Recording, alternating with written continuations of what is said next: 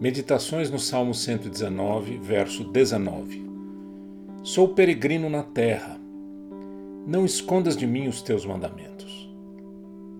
Um peregrino é um andante, alguém que passa pelos locais sem ter uma moradia certa, uma história que o ligue aos habitantes daquele lugar.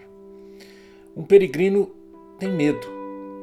Medo do novo, do incerto, ao passar de um lugar para outro, o peregrino se vê à mercê das circunstâncias que nem sempre são favoráveis.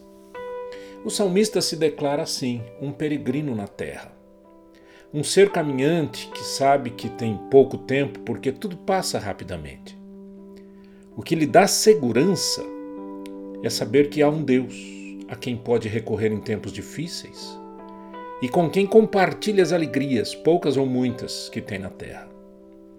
A sua fé é que o sustém, que o mantém em pé para enfrentar o diferente, o estranho e o novo. Um peregrino não tem rotina, porque sua vida pode mudar a qualquer momento. Mas também o, o peregrino tem os mandamentos de Deus para se apoiar. O que, que é certo? O que, que é errado? O que, que é justo? E o que não é justo? Como viver um dia de cada vez sendo um estrangeiro em meio a seu próprio povo, falando uma língua que é igual, mas diferente? Igual porque há comunicação, diferente porque os valores distinguem os comportamentos. Um peregrino do Senhor na terra é um passageiro que tem valores eternos, princípios que permanecem e que lhe dão o tom nas atitudes.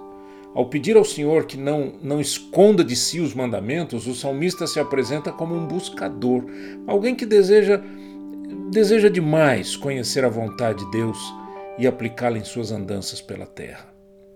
Os mandamentos de Deus não são apenas as suas ordens, mas tudo o que embasa o comportamento do adorador.